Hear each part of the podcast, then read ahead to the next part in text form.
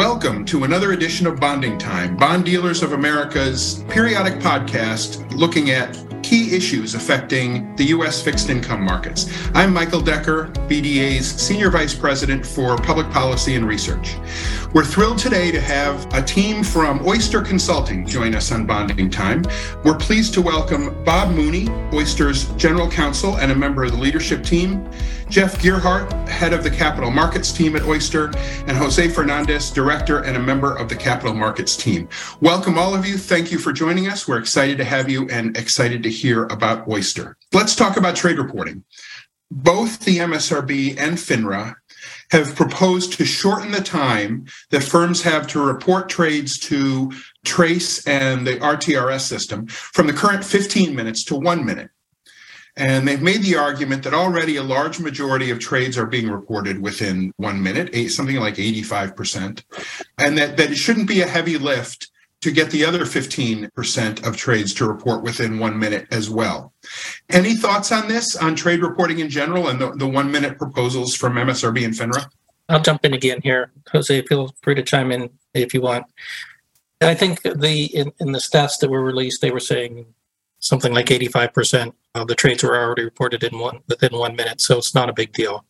Unfortunately, that kind of implies that there was sloppiness or laziness on the other 15%, and maybe there weren't real reasons why they weren't reported within one minute. But the, unfortunately, the facts are that is the case. There are reasons, whether it could be as simple as setting up accounts, handling allocations, to new issue type problems that'll delay the reporting.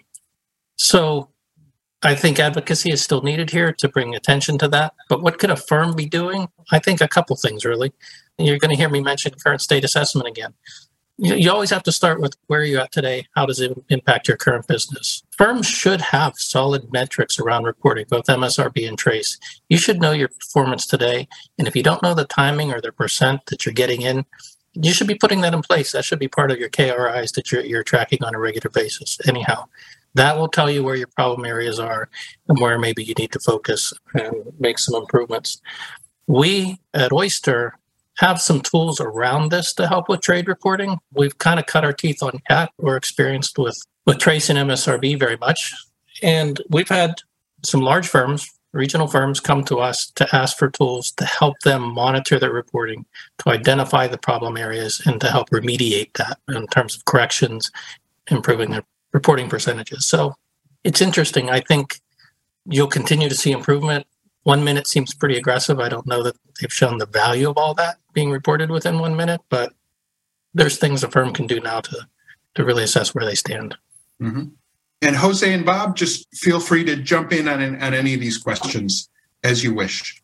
Just real quick, I think one thing to note here is that you know the expectation here really is aligned with the T plus one movement and eventually T plus zero. And what that's going to do is it's really going to further highlight the need to make sure that these transactions are reported timely. Again, that 15%, right, that we're talking about that hasn't been reported within the one minute timeline. I think there was mention of it being primarily smaller size firms. And when you look at it from that perspective, you know, really becomes a, a, technology issue, right? So if you think about smaller firms not having to budget to invest in some of these other tools that are out there, and I think that may be something that is going to require some additional research. But we know breaks are going to happen. It's going to happen. It's just a matter of automating it and having the proper controls in there to be able to not just monitor, but manage this activity going forward. And as Jeff mentioned, we do have a product that we're building at the request of some clients to help and assist with this. So if anybody wants to hear anything more about that, uh, certainly give us a call.